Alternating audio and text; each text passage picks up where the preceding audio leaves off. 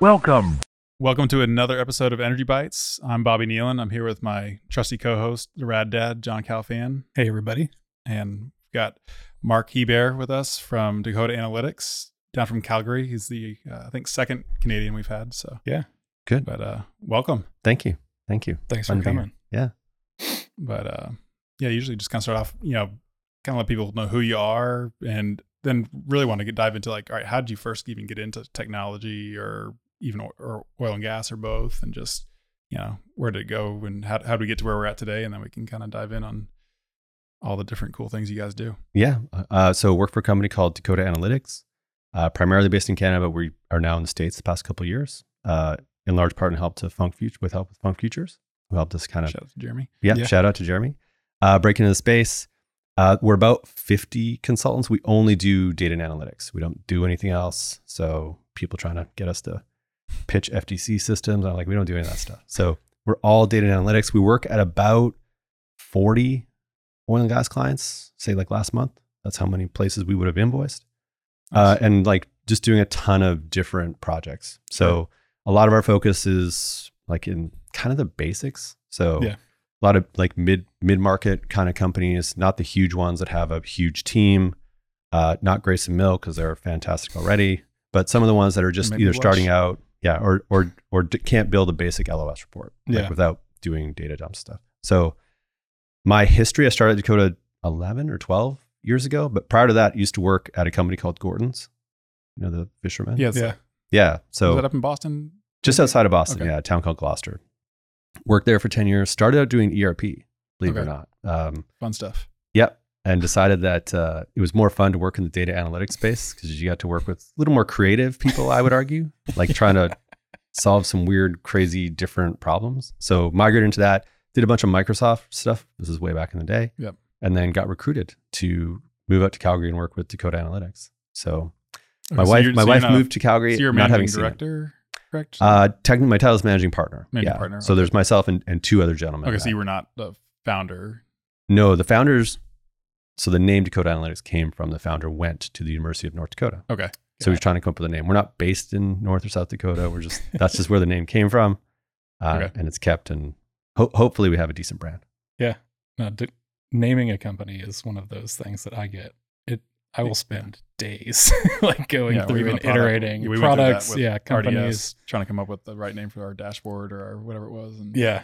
Well, and it's funny too because the oil field is generally horrible about. It's like this engineering service or or this very ambiguous name like uh what was it uh we just go with any of the E&Ps Any of the have done, like abbreviations. the pharmacy companies. yeah, yeah. Now you have the trend of E&Ps trying to sound like tech companies, but naming stuff is is a Yeah. strangely unique thing. I think it, was well, one of those. I think it either just really doesn't matter, or if it's really bad, I think it, it can be a bad thing. But I mean, like in in general, some of it's just like don't overcomplicate it and, and roll with it. I mean, Dakota's a fine name. It's like It's hard to be descriptive with a Yeah. name, and IT's Oh, lots yeah. of acronyms. Yeah. So like let's call it ABC, right? Like, Yeah. what? No one's going to know what that means.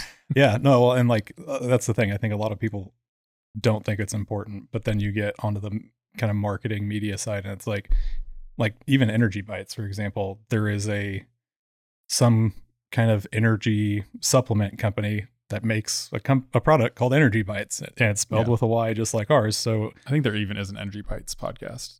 Like I think I saw probably. Um, but just things like that right? Like thinking uh, going and looking and like hey is there other stuff that pops up when i google this that is going to be competing with me for seo or for you know even just handles on your social channels and all that stuff? It, it it's i feel like it's slowly getting more and more important these days but I learned about the lesson and the brand when I worked when I worked back at Gorton's, and like they were talking about how long when you go to the grocery store to buy something, whatever, like a, Mhm. a bag of sugar, and how long it takes you to make that decision. Yeah. And it's somewhere between like 0.2 and one second or something. Like it's Yeah. just, you have a small amount of time. You just grab the thing you need. And like, so they're just looking a lot of times like, oh, there's the Gorton's Fisherman. I recommend that. Right. That's going to be good. And I'll Yeah. get that. Yeah. And, and that it's as simple as that. It's not yeah, I've what's on sale or any of those sort of other factors. Yeah, one thing I think I was thinking about a couple years ago, we were talking, and I was always wondering, like, say, dish soap. Like my parents use Dawn, I use Dawn. I don't even think about it. yeah. Like, probably, do I even think about trying Joy or the whatever. No, I just go grab. Like there's, there's some interesting things that have just become. So I would And- like to think that that's how the Dakota Analytics brand is, but I'm not entirely sure that's true. But So you guys are pretty big in Canada, and you're and you're starting to make your way here. Or I mean, or of that split, you said like 40 companies. How how many would you say are you know? a- about 20% of our business right now is in the states. Okay, So uh, we've been doing we've been doing reasonably well. I don't think a lot of people feel the space that we're in. Yeah. Uh, we're at a big enough size where we've got like continuity and we can staff a team of one to 20 people. And then there's just there's competitors out there, so not to diss our competition, but there's not a lot of people that have the scope and size, but then also have the experience of having to. gonna do it. say. The average Dakota employee's worked for us for I don't know, probably six years. Yeah. seven years. So it's a pretty good longevity. That like I- use this as, a- as an example all the time. Uh, there's oil sands in Canada. We did a competing demo six seven years ago with a, a company which I will not name, and they called um, heavy oils called bitumen, Mhm. and they called it bitumen. And I was like, we knew at that point we were going to win that opportunity. Yeah. Yeah, it's like they can get spelling the name right. spelling frack with a K on a press release or Yeah. something. I Yeah. immediately take it with a grain of salt. Yeah. Um, let's back up a minute. You personally, kind of grown up, or when did you really get interested in kind of tech, software, BI kind of stuff? So went to school in New Jersey, went to Rutgers for a couple of years, got into ERP, just thought it was really interesting. Uh, really like the idea of using technology to change someone's life. Sounds a bit corny, but I really like that. That's No, I kind of the joy in, in work for me. So getting into that and then doing more data analytics, which is pretty progressive. Yeah. Is kind of a good space to be in. So started doing that at when I worked at Gorton's and then for the past 12 years doing that with Dakota Analytics. And what I love about the energy space is there's always this debate is it simple or complicated? It's fairly complicated. Like Yeah. relative to other businesses, For sure. it's it's grow or die, right? So those are the businesses that or kinds of businesses that I want to be in for data and analytics because it's very true. So Gorton's is consumer products. You grow three percent. That's a good year. Yeah. Right. On average. I wouldn't say that for Gordon specifically, but like Yeah. if you work for General Mills, yeah. three percent. But in oil and gas, you go three percent. Like your Grayson Mill won't be around. Right, growing yeah. three percent a year. That's not no one's publishing those as their for sure. goals, right? So so that's what I really like about it. And doing it for 12 years. What uh you've because you've had I was looking at your your LinkedIn earlier today. You've kind of done like BI stuff with a lot of different kind of energy companies facing folks as well as obviously at Dakota, but kind of talk us through, you know, what are some interesting stories or even horror stories that you've come across? Cuz it's really interesting in my opinion to kind of see like the evolution of of a topic or a subject in in, in the industry over time just because i think sometimes it comes full circle and other times it's like you can see you know you can see where everyone else was doing this one way and then somebody else came and did it Yeah. differently and really kind of leapfrogged or started setting the bar much higher and For sure. Like I'll give you a, a couple stories come to mind. So one, it, and this was pretty repeatable, but we'll engage with a company to do some work and one or two, I'll call them super users or power users will latch on to Yeah. like seeing the vision, seeing how fast and how much better that they can get at their role. A couple of them reported it right into the CEO. So they were like sort of the right hand person to the CEO in terms of getting information, whatever it might be. Okay. And they latched onto these tools and said, Hey, we need, you know, the automation and the integration and all those things that reporting, slice and dice ability to do ad hoc analytics, latched onto it. And inside of 12 months, two people in the exact same role, they just moved one to a totally different role, sort of not reporting to the CEO, and they promoted this other person. And like they'd all worked in the same role for the past three or four years. And in the course of 12 months, this person, only because I would say they were leveraging the tools and saw the vision, just took it kind of to the next level. Yeah. And I see that happen a lot. And- I use the analogy all the time like people are building houses and you take a hammer and a, you know, bunch of nails and you start pounding them in. And data analytics specifically, and maybe Dakota analytics, is like the nail gun. right So I'm like, if Bobby's got a nail gun and John has a hammer, this race is not going to last very long. no Like Yeah. in a couple days, the foreman's going to be like, we need another Bobby. shit the end So- of the day Yeah. you know even So what's always interesting to me is when we come and say, "Hey, we've got the nail gun," right? Or we're trying to describe that vision. How many people are resistant to it? And I think for me, that's the biggest thing about data analytics is like we're really enablers of change. Like Yeah. That's what we're that's what we're trying to do, Yeah. right? And the hardest part for every data analytics project is the people. It's not really the technology. Yeah, Like, it's we can talk about technology Yeah. today and stuff, but that's not really the challenge. the Like, behavior. yeah, Bobby and I were talking on Monday. And it's like, yeah, I mean, we were talking about Snowflake and Databricks. Like, which one's better? And it's like, oh, it's gonna depend if you like driving a Toyota or a Ford or whatever, Yeah. right? Like, they're just Yeah. cars. But it's really about that people. And what gets me jazzed about it is just having people that are getting excited about it. And then, similar story. We did an implementation for a company, and they had a bunch of accounting people, pretty tight deadlines around their accounting close process and that stuff. It's taking them somewhere between like eight to 10 days to do a close. Lots of process and they're really difficult. So lots of them had like young kids. So for those, you know, three, four days before you publish Right. your results, Yeah, like they're in the office till 12, 1, 2, like, and it's always funny because I tell the junior people in our group, like, no, no, it really matters. I'm like, well, why does it matter? I'm like, you don't get to call the street and tell Yeah. them we're going to publish our results Right. a little later. And implementing some of the solutions to automate all their reporting processes, like they're home at 8 p.m. Yeah. And I, I had a woman like almost in tears Yeah. a couple years ago that was like, you've changed my life. Yeah. And she told me some stuff I won't share on the podcast, but like, this has really like impacted my family life and it was tough and we were getting babysitters and like doing all that stuff. And now I'm home. Right. I was like, well, that's the stuff that I mean, the bills are going to get paid, but that's the stuff that really gets you jazzed about Yeah. doing the work.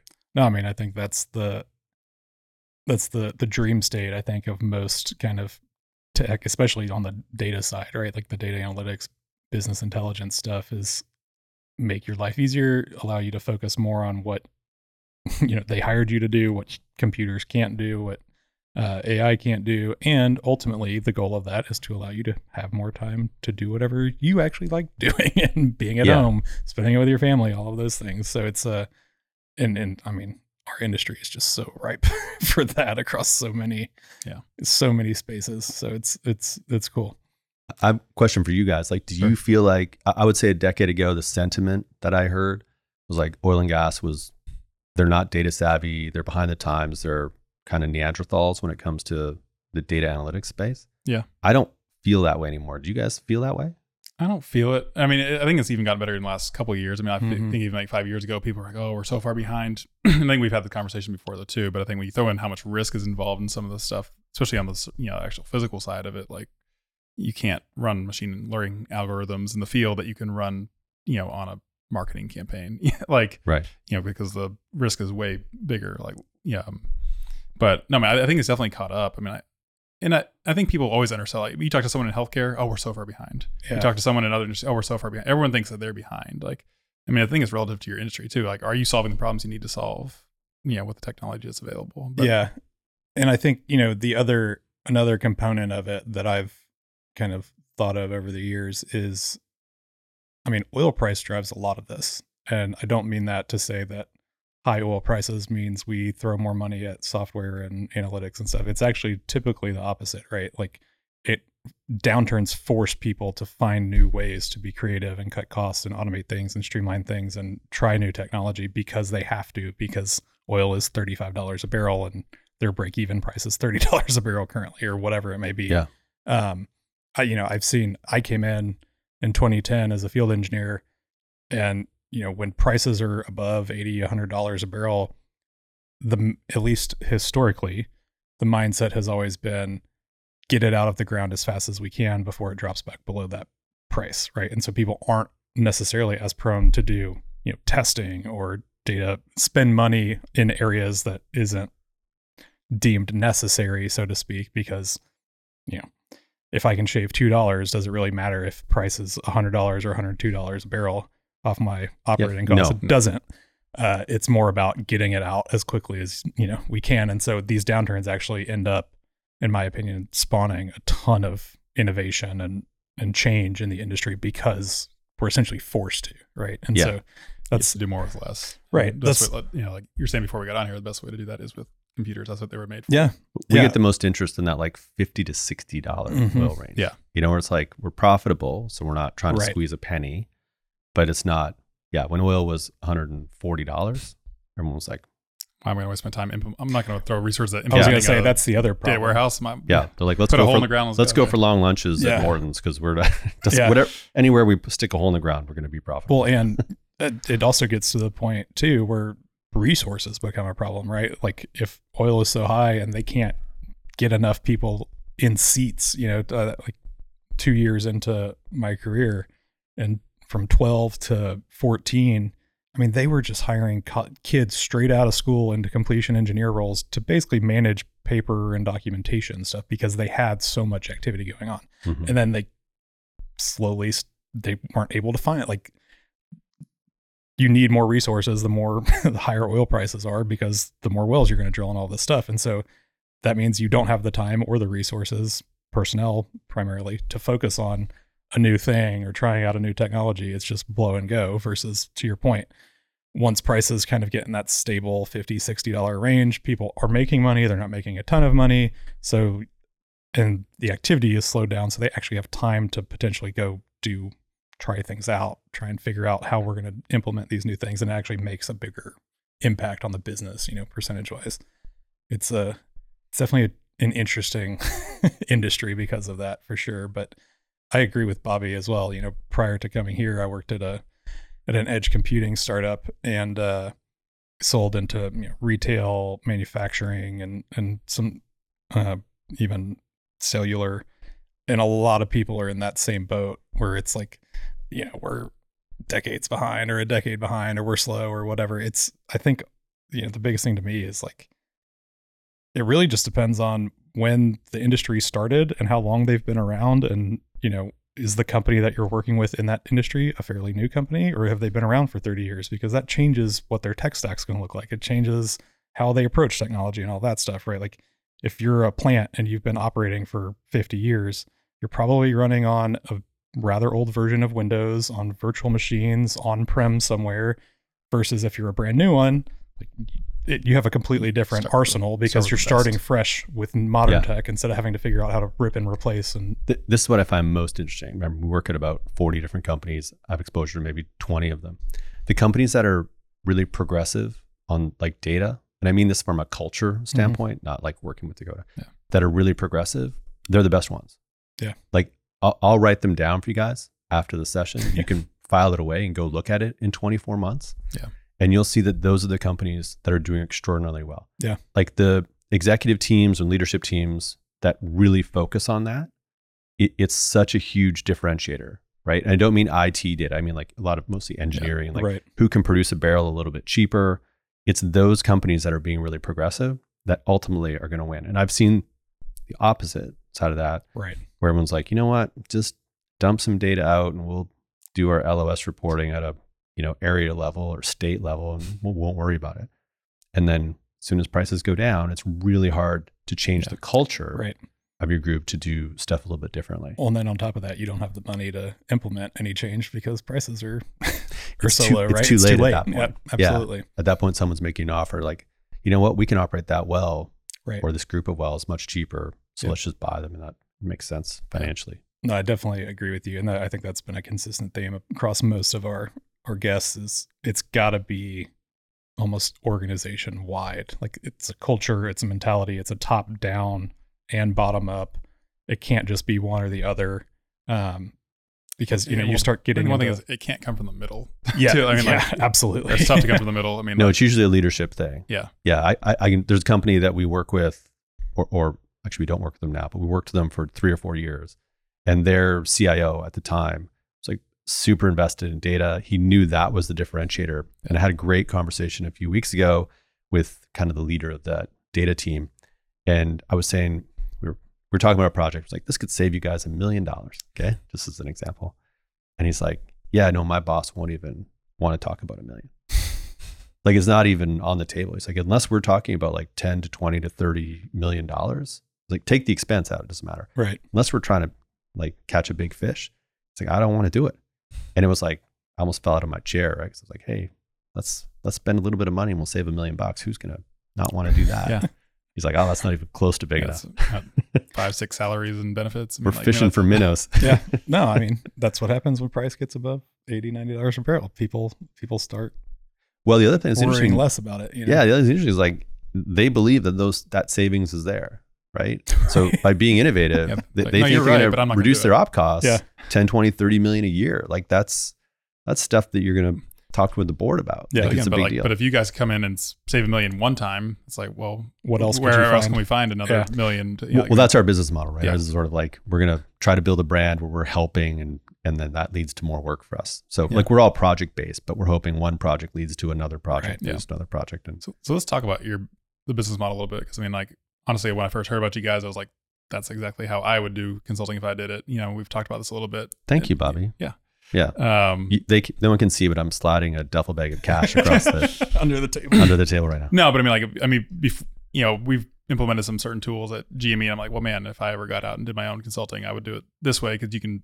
So, can you kind of talk about kind of the modular almost approach? And it's almost a blend between like a product and consulting. um, Yeah. And just kind of how that works. Because I mean, obviously, you can come in and do a totally greenfield thing if you needed to, but you guys have a lot of stuff in place. So, just kind of speak to that. So general rule, uh, new companies starting out, they don't have automated LOS reporting. I'll, I'll use that as an example. Uh, so we come in because we've done so many of these projects before. We're going to implement a framework, you know, error handling, reporting, the integration. If you need to do master data or data cleansing, we would do that sort of stuff and we publish the solution. So we would like to think that we could do it, you know, 30, 40, 50% faster than someone just starting from from scratch because we've got a lot of code and things we can drop in. So we'll come in and do a project. Again, we call it a solution. Uh, it's hard to make it a product product Right. because everyone's doing a little different. Just Yeah. simplicity of like if you're an oil ERP company versus and- gas company, Yeah. what you want to look at, Right. transportation, all that stuff would could be tracked differently. So 70, 80% is the same. You go implement it. Hopefully the client's happy, they get good use out of it.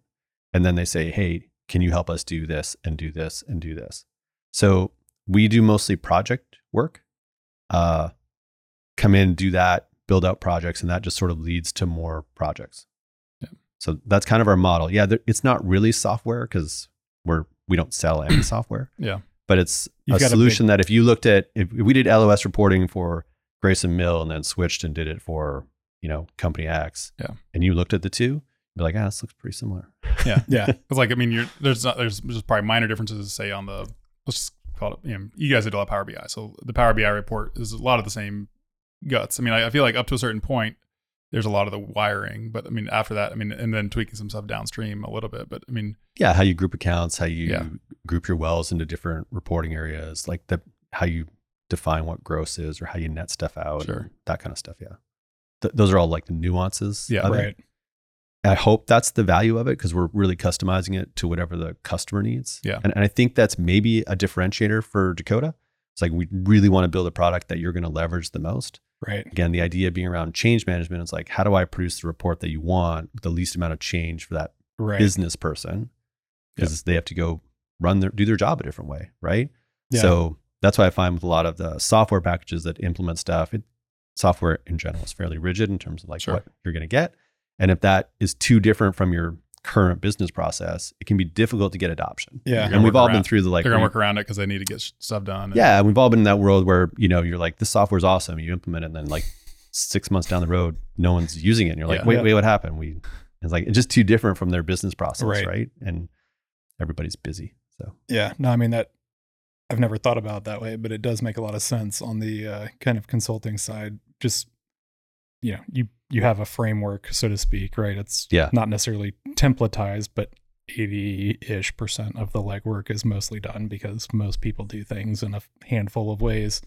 But the benefit of it is instead of buying a out of the box software that, you know, is super structured, locked down, and you know maybe it's got an API or whatever. But even then, it's like okay, well now I've got to figure out how to structure it how I would do it versus how they want me to do it, um, or you know I need this data to flow into this other thing, and so now I've got to figure out the whole API into databases and all that stuff versus hey, we can give you you know the same product but it's actually better because it's completely customized to your architecture where you want you can get it where you expect to receive it how you expect to receive it and how we can have it flow exactly where you need it to go without you having to do all this extra crap and that's one of for business people like that's one of the big things because we have an engagement we're on site effectively Right. for you know a month two months three months however long being there and having that regular communication which really is knowledge transfer training Yeah. you boil down and being able to do that versus like when you implement software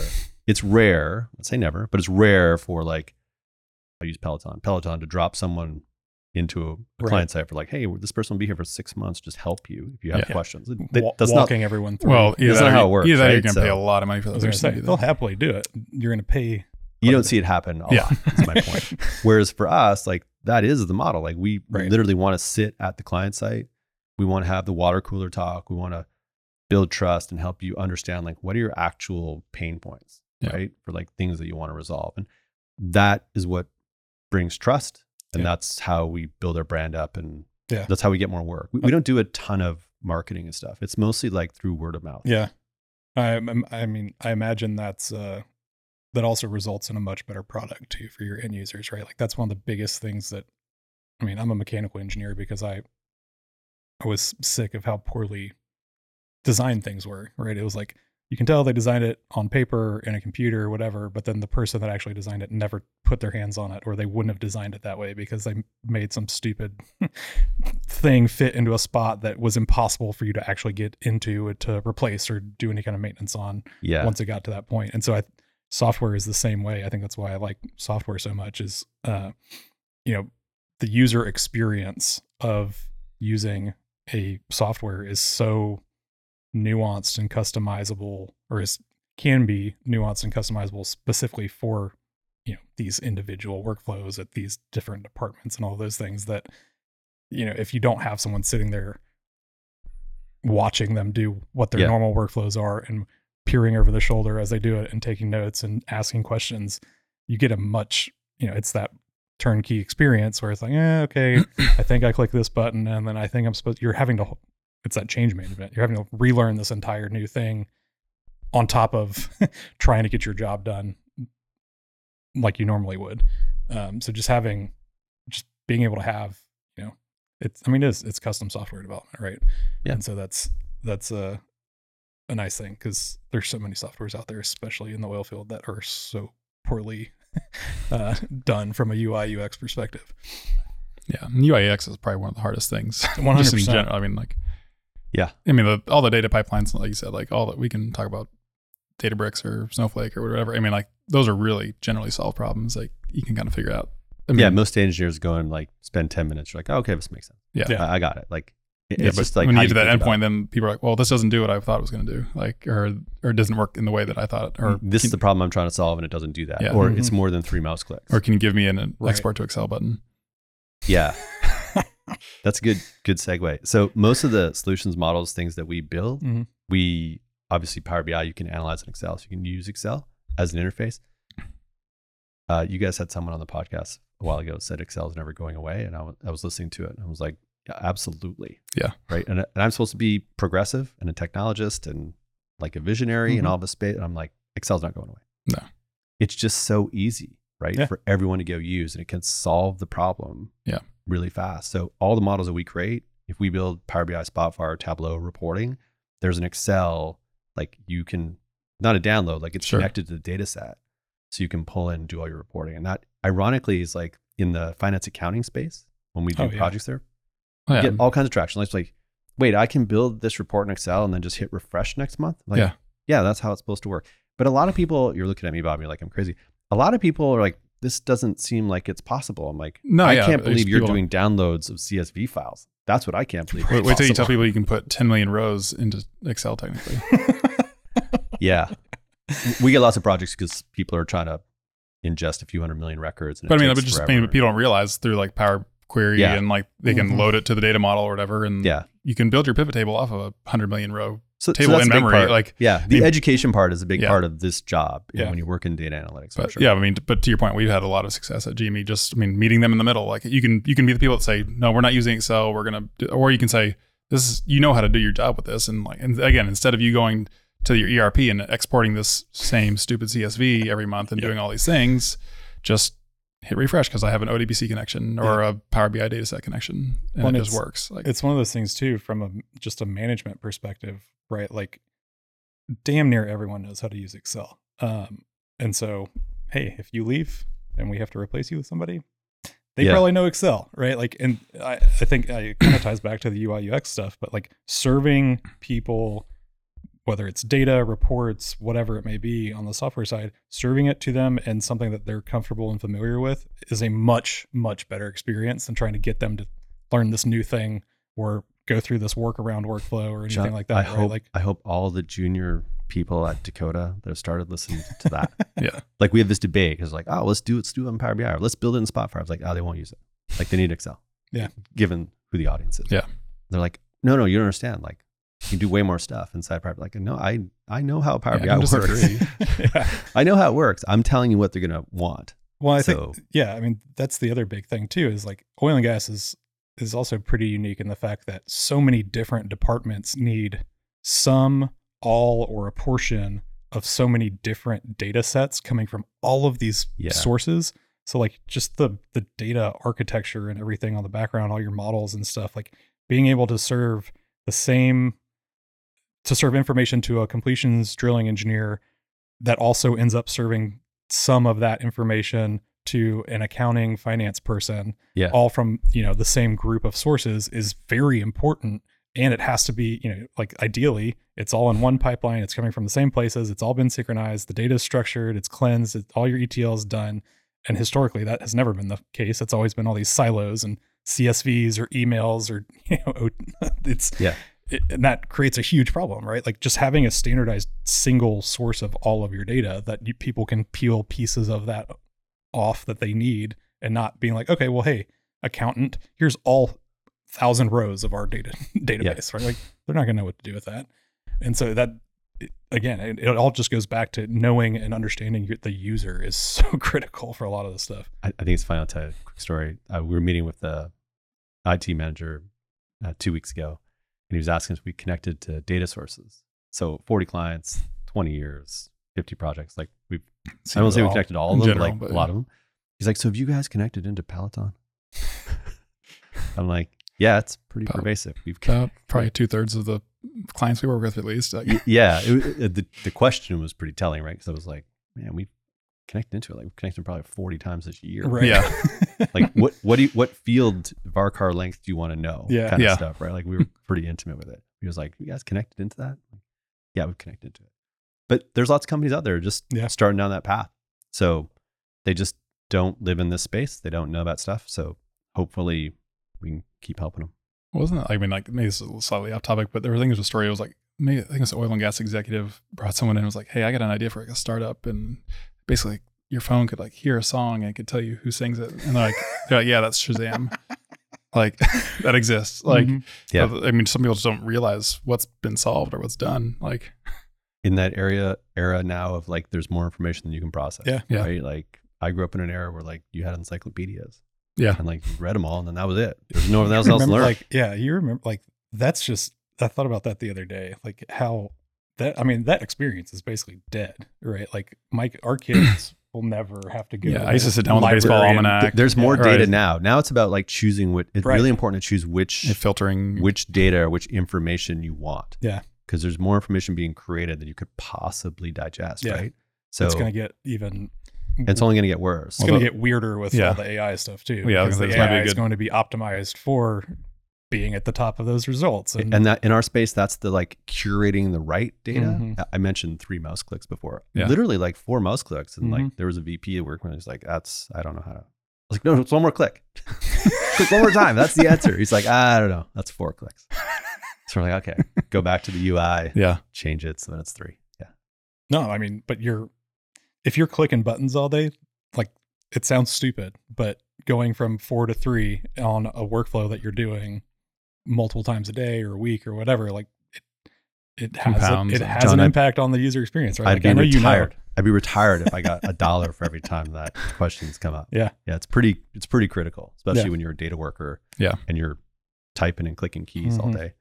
Well, that's the thing. Like developers can get so hung up on like you know getting the getting the feature done or checking the box or whatever that a lot of times you know I, I know everyone that's ever had any kind of development work has run into that where it's like give the developer a task and they bring it back and it's like hey it works. And it's like yeah but like the average person but- wouldn't use it this way right? Like or it's not intuitive or it takes three extra clicks or it's like understanding how the, the end user is going to be actually doing this and what they're currently doing is so important because it can be a great software, but if it takes them twice as long to use it just to get to the end result, who gives it? They're not going to use it. I you think know? that's what's lost a lot is like adoption is the measure of success for us. Yeah. Like, are we getting adoption? Mm-hmm. Are Yeah. people using it? So either someone's using it a lot or a lot of people are using it casually. I think that's how you measure it. agreed. So with that, I mean, do you have anything in the stacks that you deploy that's measuring like where you're tracking like how much of a dashboard or a certain data set or whatever's being Yep. used? So, so two ways. One, just on the data side. So if you're curating, like connecting to your own tables and building your own stuff, we'll query that. Yeah. And then provide stats on like how much it's getting used. Okay. And then specific to Power BI, we have Power BI usage reporting, which will connect, which is native already, but we actually connect into the uh like the back end of Power BI Yeah. to be able to connect to you even if you're using Excel. So Okay. even just doing queries in Excel, you can Yeah. keep track of like who's using it and that stuff. And it's it's just something we can plug in Yeah. and people can use. And it's fantastic because you'll get uh, whatever someone in operations like, I need this. It's critical. I got 50 people. They're all going to use this tool. It's going to be the best tool. Yeah. Drop everything and work on this thing. And you're like, okay. And then you go build it for them. And then someone in another group's like, are they using it? It's like, ah, they clicked on it four times last. month Yeah. yeah. I mean, like, I mean, again, and we're, and we're, that's probably an evolution that we need to get to at GME. We have some stuff where we can see, you know, which reports are being used most. But I remember uh, actually my, my buddy Alex, I think I've talked about trying to get him on to the podcast. He works for Oxy. He's an AI manager now, but he was doing some really cool Spotfire stuff. But he and another guy, they, they wove Google Analytics into their Spotfire projects. So they could see where people were clicking and when they clicked to this, where they went to the next thing. It was, it was pretty cool. to, Like, and then they had the stats in house to see like how people were even using the reports. Yeah, I think it's great to be able to drive like where should you be spending your time and your money next. Yeah. Yeah. If you're getting good traction, I mean, I mentioned before those power users that are going to go really move the business forward. Yeah. If you can figure out where they're going and, and help them, you know, or, or Yeah. even see them doing something that's say, not that efficient Or for and be able y'all, to you be can- proactive to go help them, Yeah. like make that faster or better. And then for y'all, even to say on a sales side, you can find your champions. like oh, in a for way, I mean, like yeah. Knowing who's using it the Yeah. most. And I mean, like, how they're using it. you don't want to be like nefarious big brother thing, but I mean, like you can identify these are people that, you know, can help us, you know, in the business or, you know, or that believe in us. Yeah. You can tell that in a five minute conversation. too. Yeah. You can, people's enthusiasm for it, right? It's pretty evident Yeah. most Yeah. of the time. Well, no, I mean, I got people in our accounting team. It's like there's the two or three, like oh, those are the people. If I know I want to get some adoption, like they're all in. Like and the other people, Yeah. there's we're still working on them. Like you should probably do this a little better. But like there's like two or three and they're and they're higher up anyways, so it's great. You know, and they have that kind of push down effect. But yeah, one uh thing I'll throw out there because it's one of the points of the podcast. But uh, one of the tools that a lot of people use on kind of the web marketing side is called Hotjar, and I highly recommend it. But it'll give you heat maps of it's cloud based, but it'll give you heat maps of where people's mouse is, where people ran into, you know, they fell off essentially, which means they couldn't figure out what they were supposed to do next. Um, it, it'll give you anonymized recordings of the actual session to show you like okay, they landed on your homepage on the website, and then they clicked this button, and then they went over here, and then it looked like they were trying to click on something there, but it wasn't actually a link or it was a dead link, and then they went back, and so it's like, oh, that's a really good way to to figure out, you know, Hmm. what where people are getting stuck, you know, a lot of times, or where people are spending a lot of their time and stuff. It's uh it's something I originally found out about when I was having those guys look at redesigning our RDS website oh yeah, um, I'd never heard of it, but you know, like the the UI UX guys love it because it gives them direct insight into what how the user's navigating it, what they're doing, you know, and because that's one of the again one of the hard things with developers, even on the front end, is hey, this looks like this really obvious button, and this is the workflow, and you know the workflow, but you're so into it that you don't realize that someone who's completely fresh to it has no idea Yeah. what they're supposed to be doing just because you designed it for yourself almost, right? Um, I want to get into a couple of things. One, AI, and two, kind of the the joys of of oil field data, ETL, and databases. Um, which one Yeah. should we? well, jump in on AI. I mean, I, first thing I want to know is when is AI going to replace Dakota Analytics? Hopefully not soon. Yeah, Uh, I think just like Yeah. you're joking, but yeah, it'll augment the work that we do. sure. Like we're already obviously leveraging AI for a bunch of stuff that we do, making us more efficient. Again, AI is a great tool. It's I don't believe it's the answer to everything. No, right? for Of sure. what most people say. So, yeah, I think there's a place. It's growing. I think to the it'll grow at the pace that humans can adopt it. Yeah. like it's there's no limitations in terms of what we can do. So, What are some interesting things you're seeing kind of focused around the the data and analytics and BI space with that? you know, one of the most interesting ones is just like the migration of data platforms and being able to leverage AI Yeah. to do a huge part of that. That used to be a lot of heavy lifting. Right. If you wanted to swap out from like uh, traditional, you know, SQL Oracle SQL Server database and like move it to the cloud and go to SaaS and do that kind of stuff.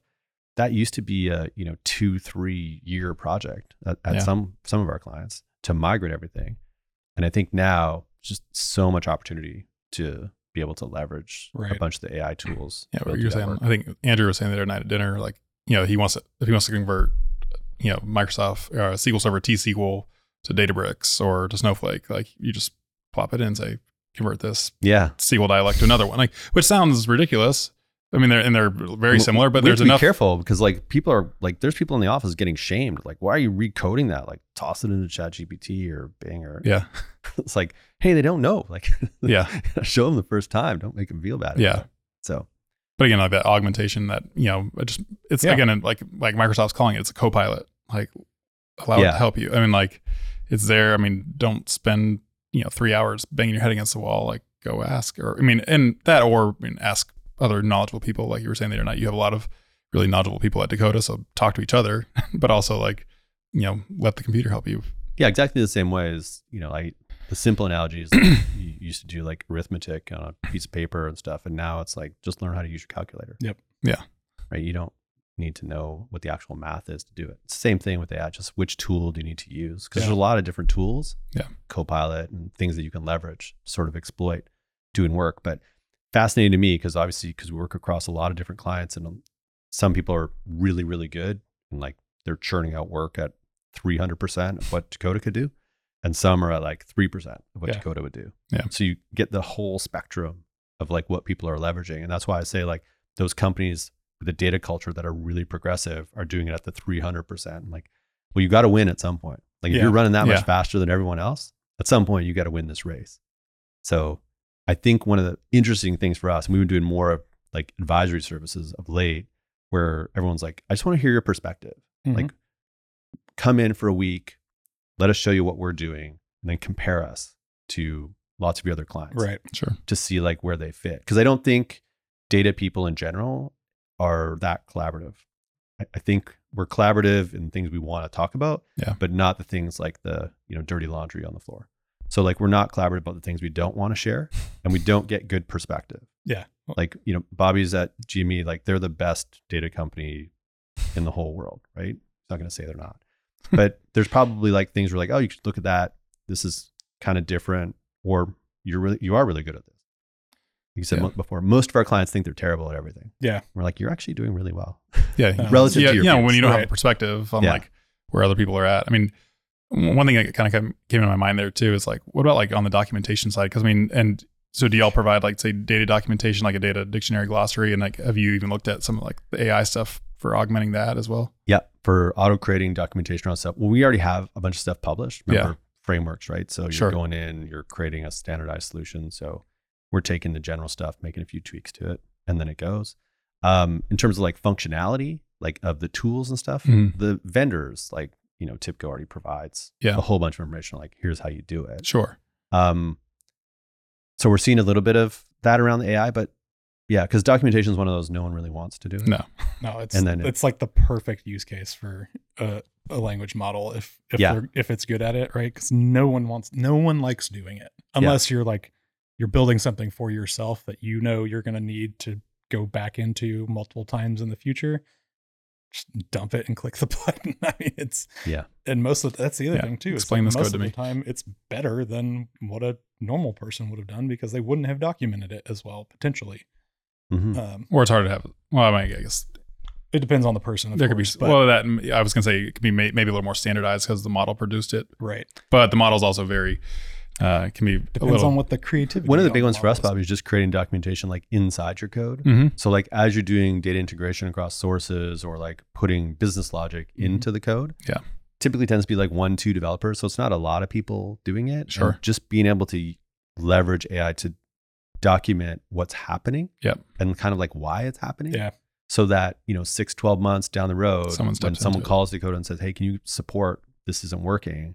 Like you can go in and look and find out really, really quickly right. what it is. And that's Yeah. it's changing the amount of time to do a support ticket from like 15 minutes to like it could be days, right? If you don't know sure. what's going Yeah. on. Yeah. Yeah. So- you got to dive in. You're like, what the heck's going on here? Yeah. So very useful in that space. Yeah, I think it's also. I mean, just in general, like for the the uh, generalists like myself out there, being able to take, you know, go find something on Stack Overflow and dump it in here and have it explain exactly what I'm looking at is just such a better way to learn.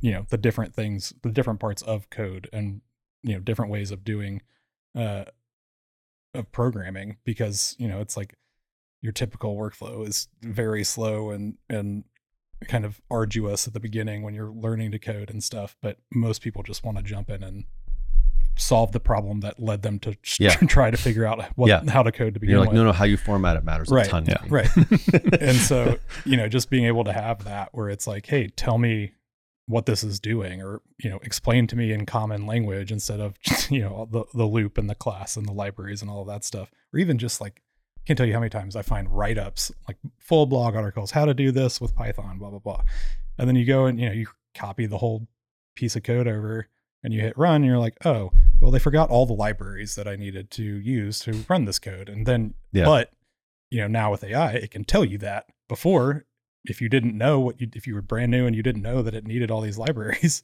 you would spend hours i know this from personal experience trying to figure out why it wasn't working even though it's exactly what's in the stupid write-up Yeah. and then i call bobby and he's like oh well uh did you put did you install the, the libraries uh, no. no, no, I didn't because I was rushing and trying to copy and paste and get this done. Right, like just being able to have those little things that will prevent you from wasting so much time is is I think going to help a lot of people quite a bit. Yeah.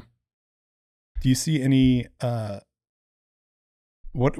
Tell us a, a little bit about what the kind of conversations with different operators have been like or clients um, around the AI stuff. Are they still? Are you getting any questions or anything like that from them yet, or is it they kind of hands off and watching? I- I think there's lots of interest. Uh, I think there's lots of like kicking tires. Yeah. I think trying to decipher the value proposition of doing some of that stuff can be really tricky, right? sure. It, it really is until a bunch of places have done it, published the results, talked about it conversationally, and said, yeah, if you invest a dollar, you'll you'll return two dollars.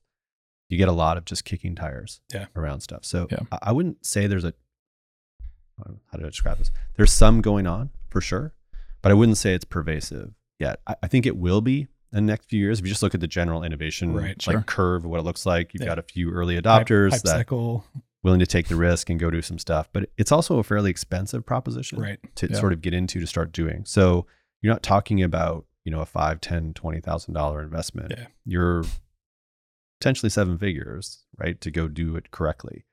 So I think people are kicking tires. I also think the other thing is a lot of people are underestimating the amount of data quality work Yeah. required, not like required before you go do it. Yeah. So we all know the adage 80% of every AI, machine learning AI project is just do Data cleaning and data cleaning, right? Yeah. And that's entirely true because most of the data you want to use is from sources that don't require really rigorous data quality Right. or there's lots of gaps. Yeah. You're looking at like, you know, public data and stuff like that. So that's been the hard part. Like, let's go do it. Yep. Data scientist is like, yeah, it's going to take me three months. And then like a week in, they're like, it's going to take four years. Yeah. well, I think even Oh. just like narrowing the scope. I mean, right now you just see all everything that people are doing with LLMs, and like there's any number of spots in your business that you could try to apply it, but like you really got to narrow a scope and say, like, Yeah. I want to use AI to solve this. You know, like I- I think the other thing is like, and maybe we shouldn't say this as data workers, but like most projects fail. Yeah. Yeah. Depending on how you define the criteria for those kind of advanced analytics projects, most of them fail. Yeah. Like they do not yield the result And it's always interesting to see people spin it publicly Right. that like, oh, we had all these successes. And I'm like, simple example. Someone's like, hey, we did this project. It's saving us $20 million a year in OPEX. Okay. It cost us whatever, a million dollars. It's like, that's fantastic. Yeah. Let's go look at your financial statements. Look at last year, look at this year, and it's not $20 million different. Right. So I'm like, well, Yeah. Did you just decide to spend 20 million more somewhere else? Was that the survivorship bias? Yeah. That's the one that So, worked. so I think that's the, and, and again, like for us, I think it's like that, try to be really candid with Yeah. our customers or our clients to be like, I haven't seen anybody do it yet, John. right. Like, Yeah. sure, like we want to do it if you want us to hire us, but like I haven't seen anyone be successful doing Yeah. it yet. I think a lot of executives appreciate that candor. Oh, for sure. Yeah. When it was a hundred dollars, maybe you want to roll the dice and go do it. But But I mean, like, think to your point. I mean, like, you guys can do that, but you've got to lay the foundation of what you do as your Yeah. core business first, because you guys focus a lot on data quality and getting the data in a good spot as well. Like, yeah, I mean, so we'll do a lot of projects where it's like, hey, we just want to do data cleanup. Yeah. and when Yeah. you're ready, we'll turn it over to the data science group. Like we don't Yeah. have, we're not engineers, right? So we don't have like production engineers or reservoir engineers on staff to do that work. We don't live in that space. Yeah. That's, that's a profession. But I mean, and one thing I think, just kind of coming back a little bit, you talk about like these basically experiments failing. I think one thing that always gets lost when people talk about data scientist is that it's data science. So you have a hypothesis and then you're out testing it. And oftentimes you don't, you know, it doesn't work the way you think it was going to work. Yeah. Like it's not a linear, like, oh, if I do this, I'm going to train a random forest model and it's going to yield 30, thou- $30 million. Right. It, it's not how it works. Like it, it is like, There's a know, science to it. It's Yeah. very the scientific iterative. method is at play. Like, yeah. Well, what kind of artifact are you trying to get to? Like, you know, that's, those are the things that you're trying to, Yeah. and when you ask someone like, well, how accurate or how precise do you want to be? Yeah. And the executive's like, I don't know. What, like, And then when it's would really I make a decision differently? Right. but then it's really good and it's overfitting and then it has problems. It's like, It, it really, on, like- yeah, you, you can, as we all know, you can iterate through models for a long time. So, and it's a hard thing for us to estimate that Yeah. work as well. Cause it's like, I don't know when it's good enough. Right. Well, and then you have the flip side of it too, where it, especially in our industry, is it's like you've got a how many companies you've seen where they've got their black box AI that does whatever, and then the biggest holdup is they can't explain the results to the operator or to the client. Like there's no transparency into what's happening behind the curtain, so to speak. And Yeah. then the operator's like, well, it can't be right because you can't even explain how the hell it, it re- produced these results. And yeah, like, neural well, network with millions of inputs. And, right. There's also lots of vendors, certainly for like subsurface, you know, the drill complete, that kind of work that lots of vendors that have invested tons of Mhm. time and energy and money into already solving the problem. And I, I really think that it's probably that is a product. Like I don't think it's a competitive advantage for you to go try to build something operator. that might already be built. Yeah. So and certainly like if you're talking about like, you know, you've got some AI vendors that focus primarily on Permian. So like it's they're kind of the same wells. So like to take that IP that someone's built and just buy it versus trying to build it, a lot of times is going to be a lot cheaper and, and better, Yeah. assuming you have data quality. We're Yeah. talking to you, it. operators. No, but that, I, mean, Yeah. I think that it kind of made something click in my head. I mean, like, because we, I think there's a lot of this talk about operators, you know, build versus buy or whatever. But I mean, like, operators, you know, what, say what I do and what your company does for operators build systems. And I think any good company should have good systems. Yeah. You know, but like, they shouldn't necessarily be product companies because then when, once you have a product, someone has to maintain that product, someone has to support it. Someone, you know, like, right. um, There's going to be and in the end, you know, you can argue a Power BI report or Spot, you know, Spotfire dashboard. I think those are products in a in in a way, but not in the same sense of like this is a software product where we've built this solution and now it's only ours, but now you have to support it for all the customers inside your business. Like, um, you should be building systems that allow you to plug into you know solutions like that. And The- yeah, that's where we would lean much more towards that, right? Like Yeah. we're doing the data integration, providing the data, providing the tools. We don't actually want to go solve the business problems. I know it sound a bit weird, but we don't want to solve No, you want to set problems. it up so that It's the SMEs I. I think that all AI machine learning stuff requires a ton of business knowledge Yeah. to be effective Yeah. and to iterate through stuff.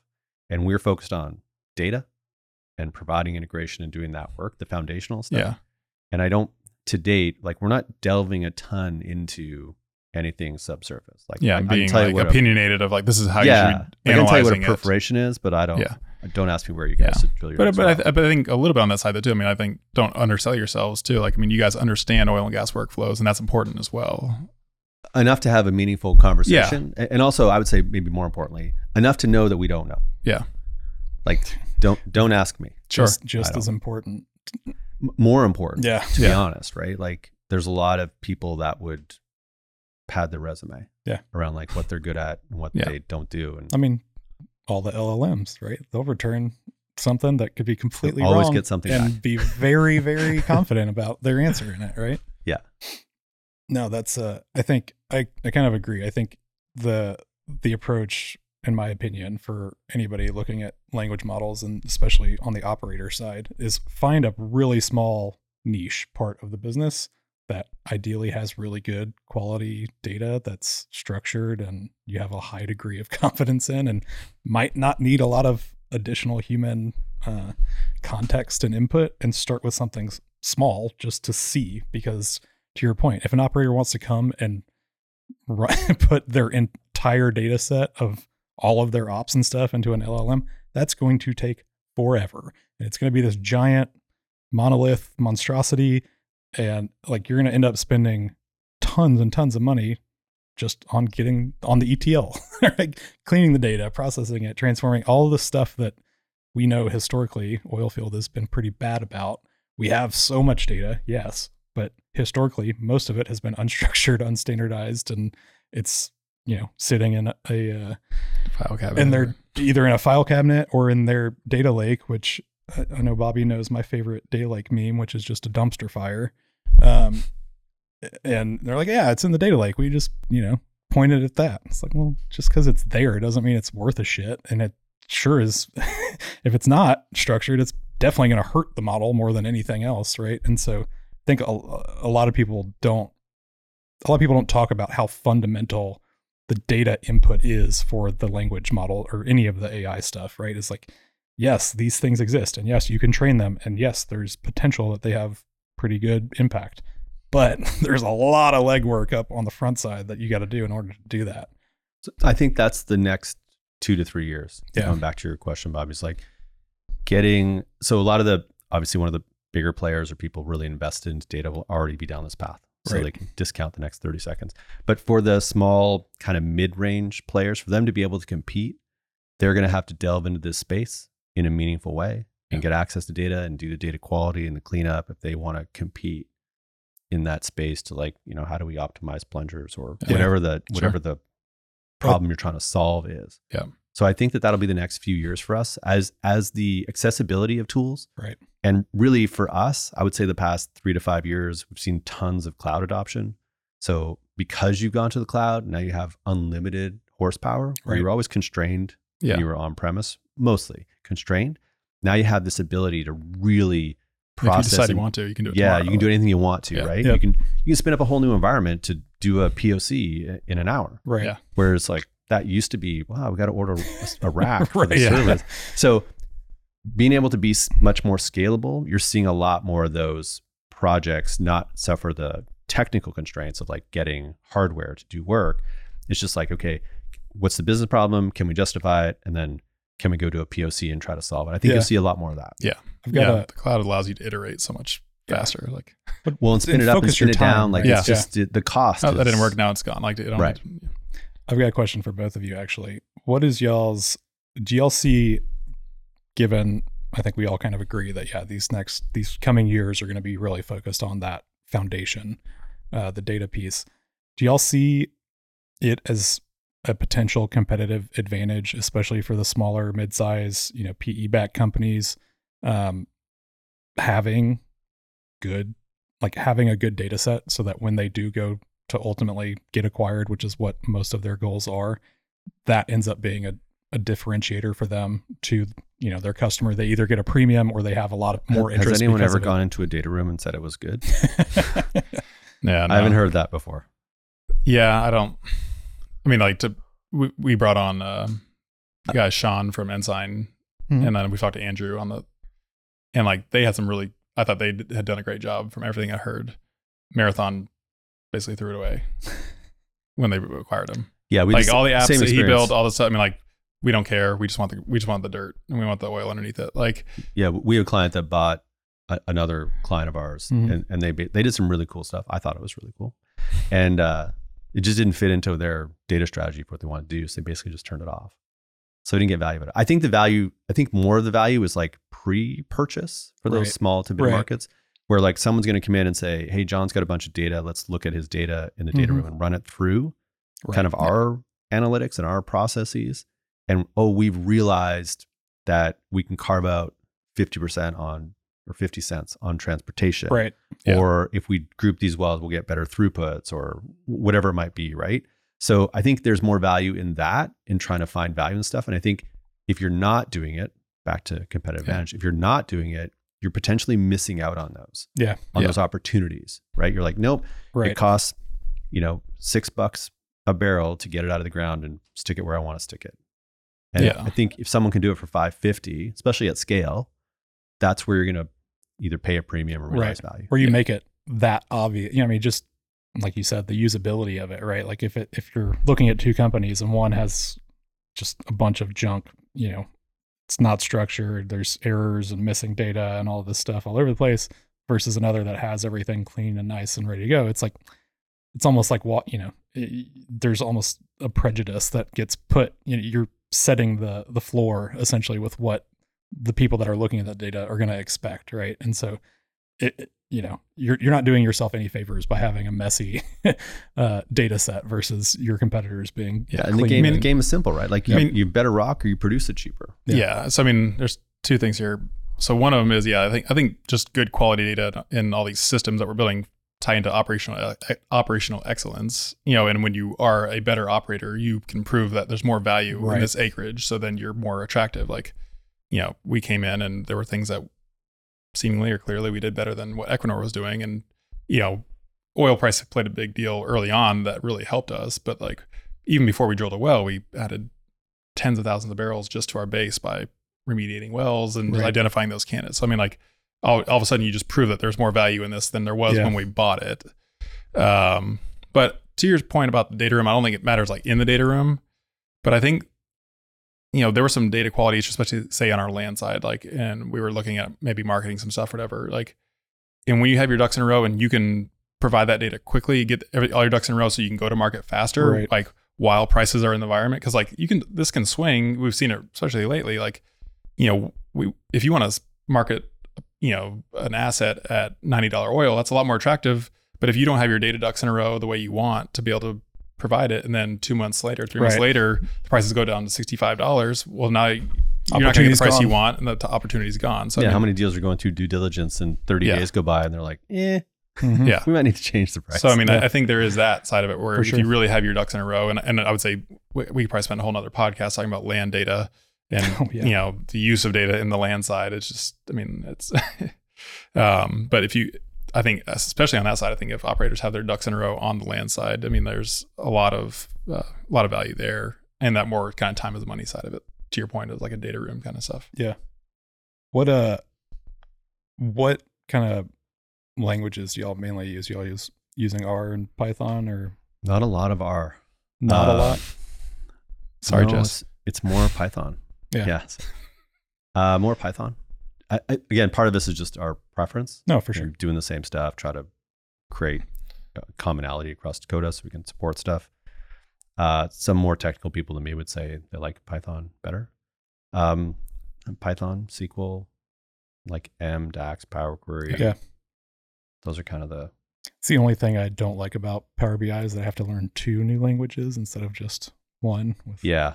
You, it's okay because you can use ChatGPT. Yes, you it. can Yeah. now.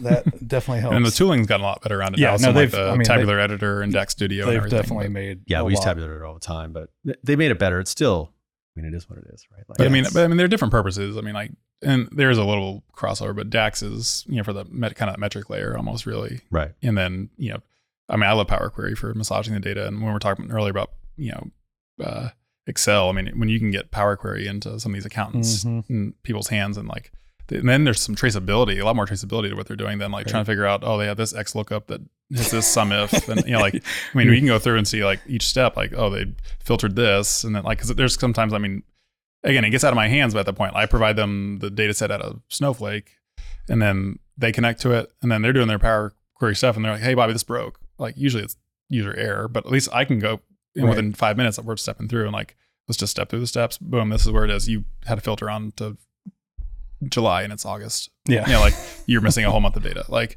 that's the problem. you know, but like it's traceable. You say Yeah. that like it might have happened recently. Oh yeah, I mean, no, I mean that's I won't name names, but no, I mean, um, but again, like I, yeah, Power Query is probably my favorite. really Yeah. part of the Microsoft data stack, honestly. I think I don't know how we are already at an hour, but Yeah. you But probably gotta. just real quick, I mean, on the Python thing, Python, and I think we've said before, is just, just such a Swiss Army knife. I mean, if you got people doing advanced analytics, but I mean, between any of the cloud vendors, they have a Python SDK. I mean, it's probably the most worth learning. I It- mean, like Commonality across Yeah. all platforms. You're working in data. I don't know how you get get away from it. yeah Yeah, without using it. So but yeah, I guess we're running up on the uh, go go to the speed round. speed round. So we're just gonna pepper you with some some random questions. okay. Uh, favorite board or video game? Oh, I'm gonna say Roblox because my daughter's a huge Roblox player. So Same. that. My daughter is on that all the time.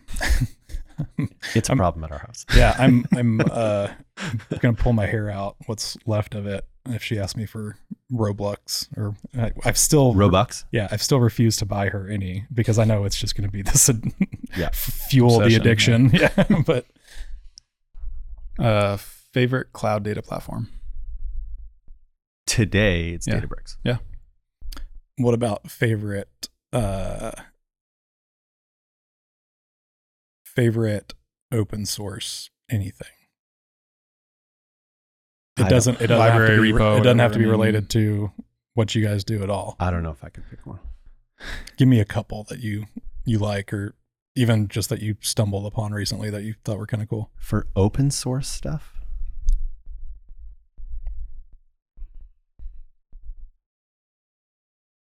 that would be tough. I'll tell you one to to check out that I'm just kind of uh, blown away by. It's called Open Interpreter, and someone I don't know how they do this, but someone found a way to get GPT four access to the internet, and then created an agent on top of it, so you can like I can literally spin it up and say I want to pull in my fantasy football team from ESPN, and then it'll say, okay, here's three libraries that I found that can do that. Which one would you like?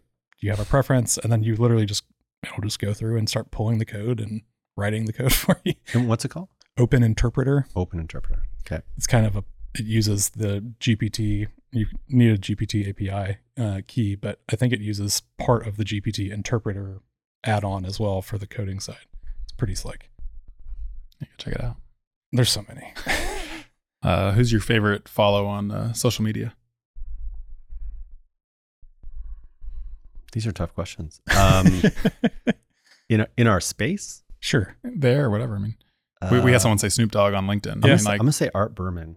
Art. yeah, Yeah, a lot of good. he. I don't think I understand half of what he's saying. if I'm being honest, but but I really like. It's very interesting. yeah, he's, He's very talking about very data driven. forward-looking stuff. Yeah. nice.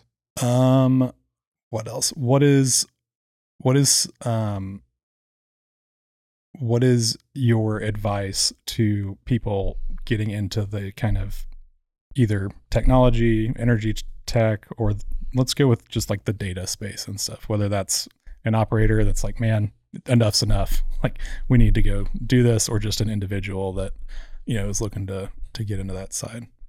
Start. That's There's one, that's, a lot of barriers to Yeah. like just like not sure where and how. It- Mhm. it's always a, it's not a straight road. Yeah. Just start. It's an education. It's it's Yeah. experience. No, that's one of the most common answers, which I think is crazy because it's the simplicity of the answer is also the beauty. Like it, It can be scary. It's it's hard, terrifying. yeah. It can be terrifying. It's hard. You don't know where to start. You don't know who to talk to. You don't, you know, which cloud provider do I use? There's three of them. I don't, you know, Doesn't matter. Just Yeah. do right, it. just Like, do it. Yeah. well, and many Use it- people are passionate try about them all. Yeah. which providers and tools and all Yeah. that stuff. Yeah. Well, it's like I know, for example, AWS is like the the most popular one, but like personally, I like Google's interface. I don't do anything on GCP other than I've got a BigQuery server, but uh, you know, just like little things like that, right? Just Yeah. try it. You can't do Yeah, that. I think without especially in this era where things are Yes. so rip and replace. I mean, spin it up, try it. But Half time is a free trial. yeah, Yeah. build something with it, spin it down. Yeah, you got 30 days. Go. yeah, or you know, f- free year of Amazon RDS or whatever. right. um, do last one. What was I gonna? Houston or Calgary? Ooh. Don't be wrong. No. Will you guys let me leave the room if I say Calgary? Yeah. Uh, I grew up there, so No, yeah. that's going to be a home for me. But Calgary in the summers, Houston. in spent a lot of time in Houston and Denver of of late, and it's ironic how many parallels there are. Yeah. Yeah. Where uh where can people find you guys? Find you? Uh, find me on LinkedIn, obviously. Uh, it- website Dakota Analytics. Marc with the C. Marc with a C. Yeah. Our website. Yeah. Those are kind of the platforms. We don't tweet. You should try it. Uh, You'd be amazed at, at the uh the things that we can, can do another from. podcast on the Yeah. value of tweeting. it's probably not for us. Yeah. Oh, fair enough. Appreciate it. Thanks for coming on. Thanks for having me. Yeah, absolutely. This flew by. Yeah, it did. means it was good conversation. Yeah. So, Thank you. thanks, guys. While some may see them as the crazy ones, we see genius. Because the people who are crazy enough to think they can change the world are the ones who do. Goodbye.